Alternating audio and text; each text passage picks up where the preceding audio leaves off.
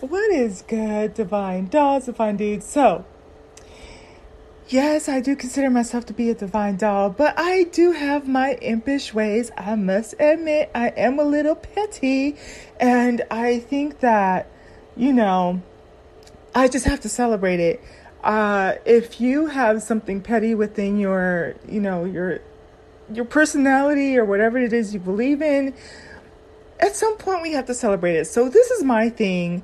From now on, um, I'm going to be just showing what I love to see, and this is what I want to see more of for my birthday, and especially in honors of Scorpios. Scorpios are known for like block and delete game strong, right? And sometimes, you know, like especially with the X, you get one chance, two chance, three chance. But when I was done, baby, block and delete and I will break a fingernail trying to block and delete with the quickness. But one of the things I want for my birthday, um, for Scorpio season, okay, is that when I log on, right, I see troll comments with zero likes, zero comments, zero engagement.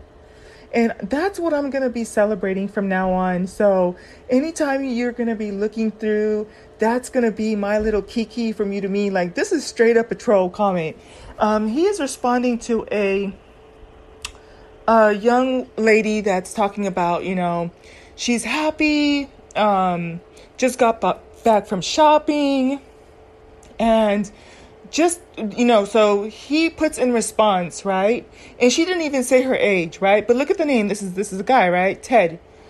So and and notice the grammar. It's always the it's to be celebrating not engaging you know don't i know i know i'm screenshotting it but this is what i want to see. I want to see more of this.